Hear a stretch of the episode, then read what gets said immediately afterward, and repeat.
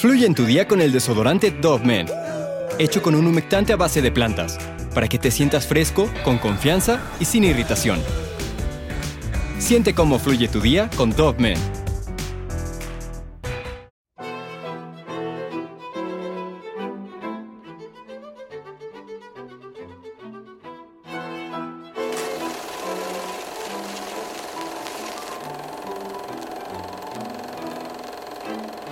La casa número 10 de Rillington Place en Notting Hill, esto en Londres, un nuevo inquilino habitaba en esas cuatro paredes. Se convenció de vivir ahí por su gran espacio y por la vista que tenía. Sin embargo, él creía que el empapelado que cubría las paredes era muy feo para su gusto, por lo que exactamente un 24 de mayo del año del 53 se animó a quitarlo para poner uno más acorde a su estilo. Cuando comenzó a arrancar todo el tapiz se percató del gran hoyo que había en el muro Quiso ver qué había detrás de ese pequeño cuarto escondido, así que tomó una linterna y cuando iluminó la esquina de ese pasadizo secreto, vio el pie de una mujer que salía de una sábana blanca. Los oficiales rápidamente llegaron al domicilio y se dieron cuenta de que no era solo una mujer la que estaba envuelta en cobijas, eran tres cuerpos llenos de moretones comenzando a descomponerse. Los policías se quedaron a investigar la casa completa y mientras seguían buscando la suma de cuerpos iba creciendo y creciendo.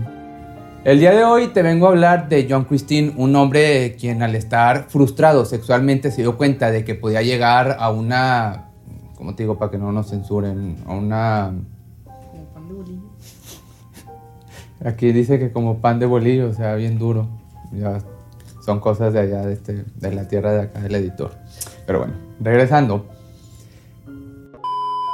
Esto lo lograba solo si asfixiaba a sus parejas una vez que les quitaba la vida. Para los vecinos era un hombre muy tranquilo y servicial, pero dentro de su casa se encontraban más de o se encontraron más de ocho cuerpos que usó para complacer sus deseos carnales y luego los enterró en las paredes y jardines y el sótano, incluyendo el cuerpo de su propia esposa. Solo le bastó con quitar una vez la vida de una persona para ya no poder parar y así fue como se convirtió en el estrangulador de Rillington Place. John Regina Halliday Christie nació un 8 de abril de 1899 y creció en Nueva Escocia. Era el pequeño de sus seis hermanos y el más querido de su madre. A veces sus hermanos sentían envidia porque veían cómo su mamá le dedicaba mucho tiempo. Aún así, Christie nunca estuvo exento de los maltratos de su padre. Era un verdadero ogro a comparación de la joven que siempre estaba cuidándolo, me refiero a la mamá. Llegaba del trabajo el padre y quería que la comida ya estuviera lista. Siempre tenía que comer primero antes que todos sus hijos y si escuchaba un pequeño ruido de ellos, aventaba la comida y se dirigía a su cuarto a golpearlos. Era muy estricto y autoritario. Cada que una cosa no se hacía como quería, los pequeños sufrían las consecuencias. Trabajaba de 6 de la mañana a 9 de la noche para poder sustentar bien a su gran familia pero nunca pudo darles el amor que tanto necesitaban. Cuando Christie creció, sus padres se dieron cuenta de que era muy bueno en el ámbito académico. En secundaria ganó una beca para estudiar en el colegio de Halifax. De todas las materias que él cursaba, destacó en matemáticas y en álgebra. Sus padres estaban orgullosos por estos logros y gracias a esto su padre ya no lo golpeaba. John solo veía cómo sus hermanos sufrían y eran maltratados, así que continuó llevándoles buenas calificaciones para de cierta manera librarse de la violencia que su padre ejercía en sus hijos. Esto era muy seguido, a él solo lo sentaban y a los demás los ponían de rodillas y comenzaba a pegarles con el cinto. De repente, con todo esto, se dio cuenta de que sentía mucha satisfacción al observar cómo sus hermanos eran maltratados. A veces solo esperaba todo el día a que su padre llegara y el pequeño solo iba y se sentaba emocionado para escuchar los gritos de sufrimiento de sus hermanitos al momento de que su papá los golpeaba. En la secundaria no fue muy popular, sin embargo volvió a destacar en varias actividades extracurriculares. Ahí fue en donde se sumó a los Boy Scouts y trataba siempre de sobresalir para poder seguir manteniendo orgulloso a su padre. De vez en cuando salía de campamento y se internaba por varios días en el bosque, los amigos de Christie estaban en plena pubertad en aquel momento, así que a veces hacían planes para salir e ir a Congales a meterse con varias de estas chicas, hasta que un día lo invitaron a pasar una noche en esos lugares, pero él se negó varias veces. En cambio, lo amenazaron con expulsarlo del grupo de los Scouts, así que a regañadientes tuvo que ir y pagó por un privado. La acción no se pudo concretar del todo ya que el joven no se puso bien paraguas y la mujer, pues ya te imaginarás, comenzó a burlarse de él y avisó a sus amigos para que ellos también se rieran de lo que había pasado y gracias a este día recibió un acoso durante toda la secundaria y nunca más pudo tener amigos. Que aquí quiero hacer un paréntesis. No lo digo obviamente por experiencia propia, si no me creen pues pregúntele a la tóxica, pero pues no hay nada más vergonzoso o más humillante que una mujer se ría de ti por este problema. Ya a los 17 años decidió que uno de sus sueños era convertirse en un policía local. Decía que ellos tenían un gran control sobre las personas y podían hacer lo que ellos quisieran. Empezó a trabajar como oficinista en la policía local para pronto ascender y ser un verdadero oficial. Solo duró tres meses porque descubrieron que robaba dinero de sus compañeros, así que el padre al enterarse de que su hijo era un ladrón lo corrió de la casa y no permitió que su madre o alguno de sus hermanos lo volviera a ver. Participó en la Primera Guerra Mundial como encargado de señales, todo esto porque no quería vivir en las calles y supo que si se internaba ahí tendría comida gratis y una cama en donde dormir.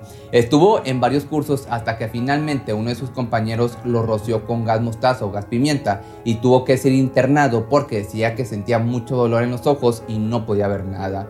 Les dijo a todos sus amigos que gracias a eso él había quedado parcialmente ciego y tenía que retirarse para ir a su casa y guardar reposo. La verdad es que nada de esto era cierto, solo fingió tener ceguera para que expulsaran al responsable y así John pudiera volver a casa, pero para que esto fuera más creíble tuvo que fingirlo por más de tres años y nunca fue descubierto. Después de que su plan para regresar a su hogar funcionara, el padre le dijo que tenía que conseguir un trabajo para que añadiera más dinero al hogar. Llegó a tener más de cinco trabajos diferentes en un año. En uno de esos trabajos conoció a una hermosa mujer de quien rápidamente se enamoró. Esta era una chica llamada Ethel Waddington de 22 años y después de varias citas comenzaron a planear la boda. No quisieron esperar más y un 10 de mayo de 1910 se casaron después de un noviazgo bastante breve. Lamentablemente, la luna de miel pues no duró mucho. John seguía teniendo el mismo problema que te platicaba y esto comenzaba a molestarle a la mujer. Ella les contaba a sus amigas que John no podía cumplirle, por lo cual hizo que pues se esparciera hasta que llegó a los oídos de todas las personas del vecindario. Volvieron a traer ese trauma que una vez lo puso como loco.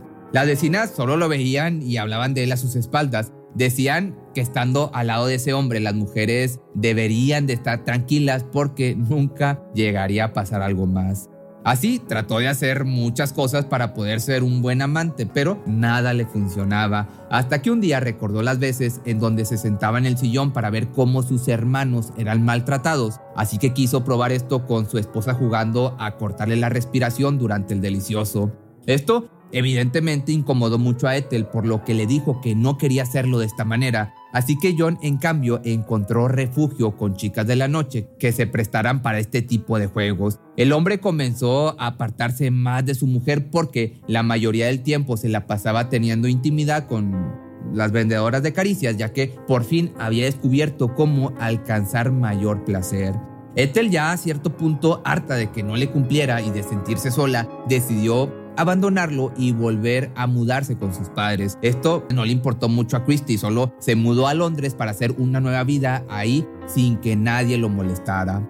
De esta forma obtuvo varios trabajos mientras estuvo en Europa para poder tener una casa y comida. Su primer trabajo fue como cartero, rápidamente fue descubierto cuando se le encontró robando y fue sentenciado a tres meses de cárcel. Una vez que salió, de ahí consiguió empleo, pero volvió a robar y esta vez tuvo una condena de nueve meses que cumplió con trabajos forzados. Fue liberado ya en mayo de 1929 y comenzó a salir con una chica de la noche. No estuvieron mucho tiempo juntos ya que la mujer lo denunció por todos los maltratos que recibía y así fue como regresó a la cárcel otros seis meses. John decía que quería reformarse y ser un hombre bueno, por lo que comenzó ahora a asistir a la iglesia todos los domingos. Participaba en varias actividades, tanto que empezó a tener una amistad con un sacerdote, pero no duró mucho, pues fue detenido por haberle robado el automóvil al padre de la congregación.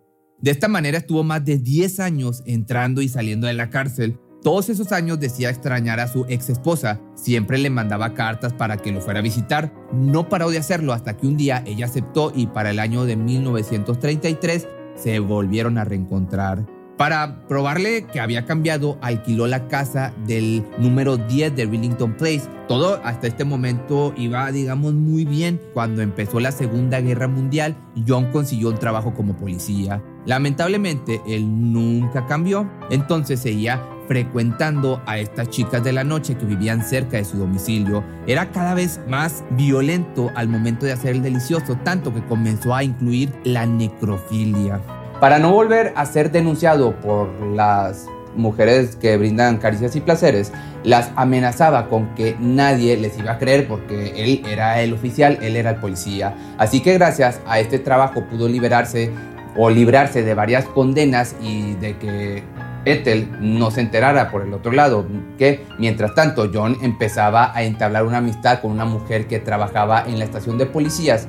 Ella era esposa de uno de los agentes, pero esto no le importó a ninguno de los dos y comenzaron a tener una relación a escondidas hasta que el esposo los encontró en la cama, que por alguna razón, por suerte de este hombre, Ethel no se enteró de esto y continuó con su matrimonio feliz. En agosto de 1943, la mujer de John decidió ir a visitar a sus padres unos días. Estaba triste porque nuevamente su matrimonio estaba en picada. Llevaban años sin tener una relación, pues sin hacer el delicioso, porque la mujer seguía negándose a cumplir las fantasías pervertidas de su hombre.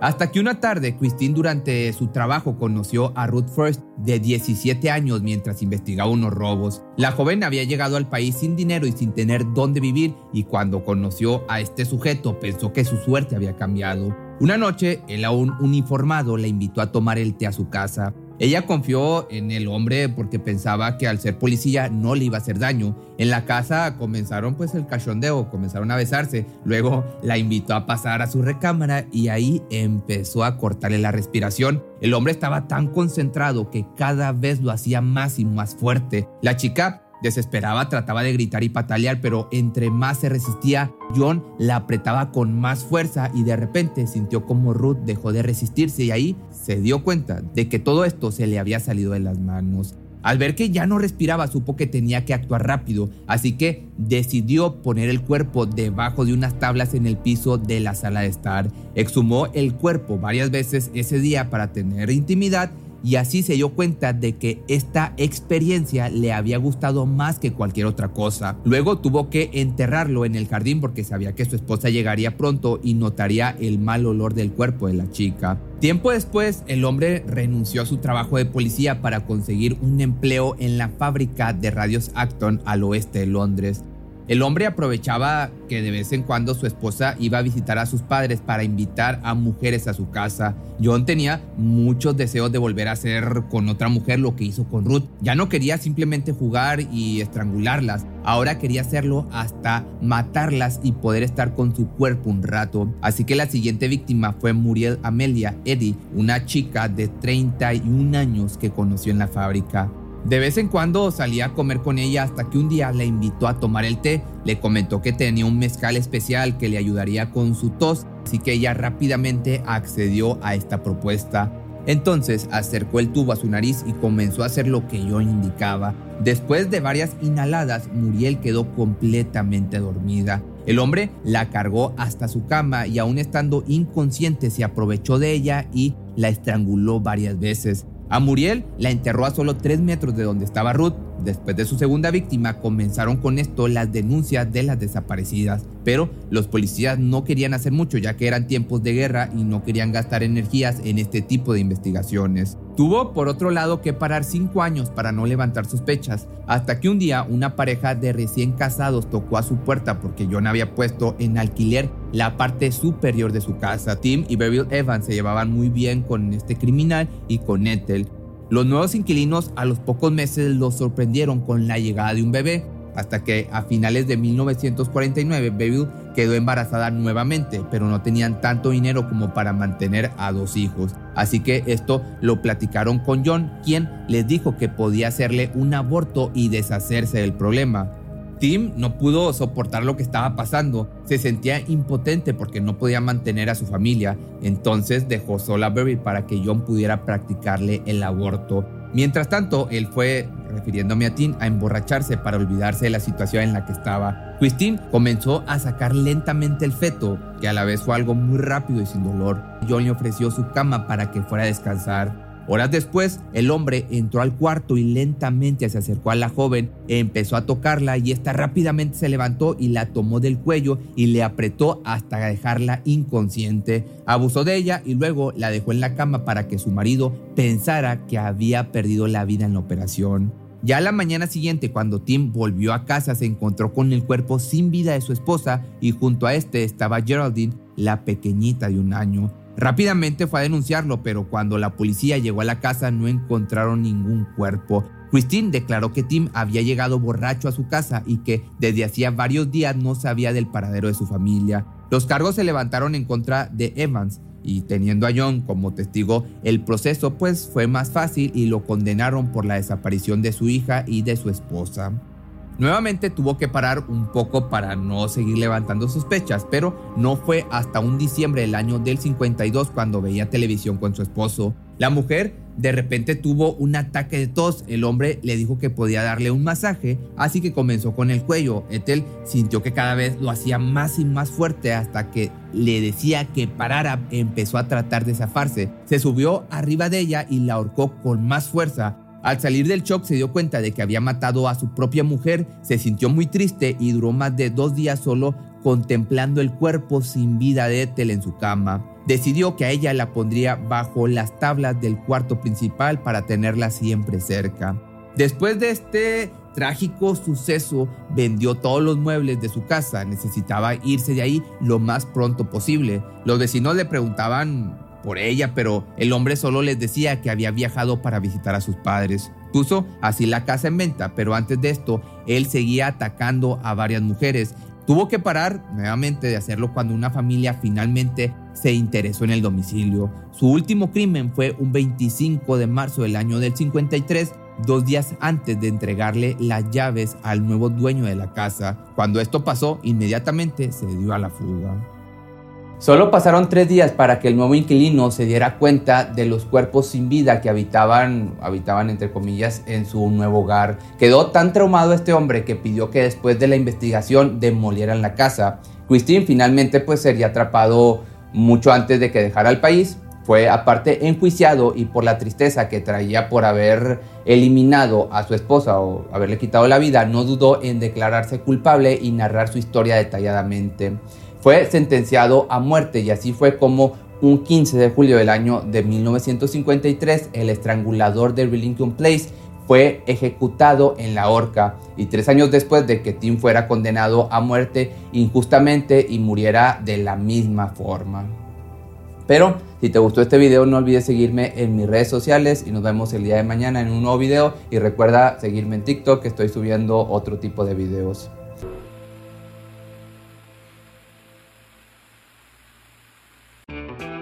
Fluye en tu día con el desodorante Dove Men, hecho con un humectante a base de plantas, para que te sientas fresco, con confianza y sin irritación. Siente cómo fluye tu día con Dove Men. Cuando el tráfico te sube la presión, nada mejor que una buena canción. Cuando las noticias ocupen tu atención, enfócate en lo que te alegra el corazón. Y cuando te sientas mal, un buen médico te ayuda a sanar. Sabemos que mantener tu salud es tu prioridad, también es la nuestra en Kaiser Permanente, donde trabajamos juntos para cuidar de todo lo que tú eres. Kaiser Permanente, para todo lo que tú eres. Kaiser Foundation Health Plan of the Mid-Atlantic Stay Inc., 2101 East Jefferson Street, Rockville, Maryland 20852.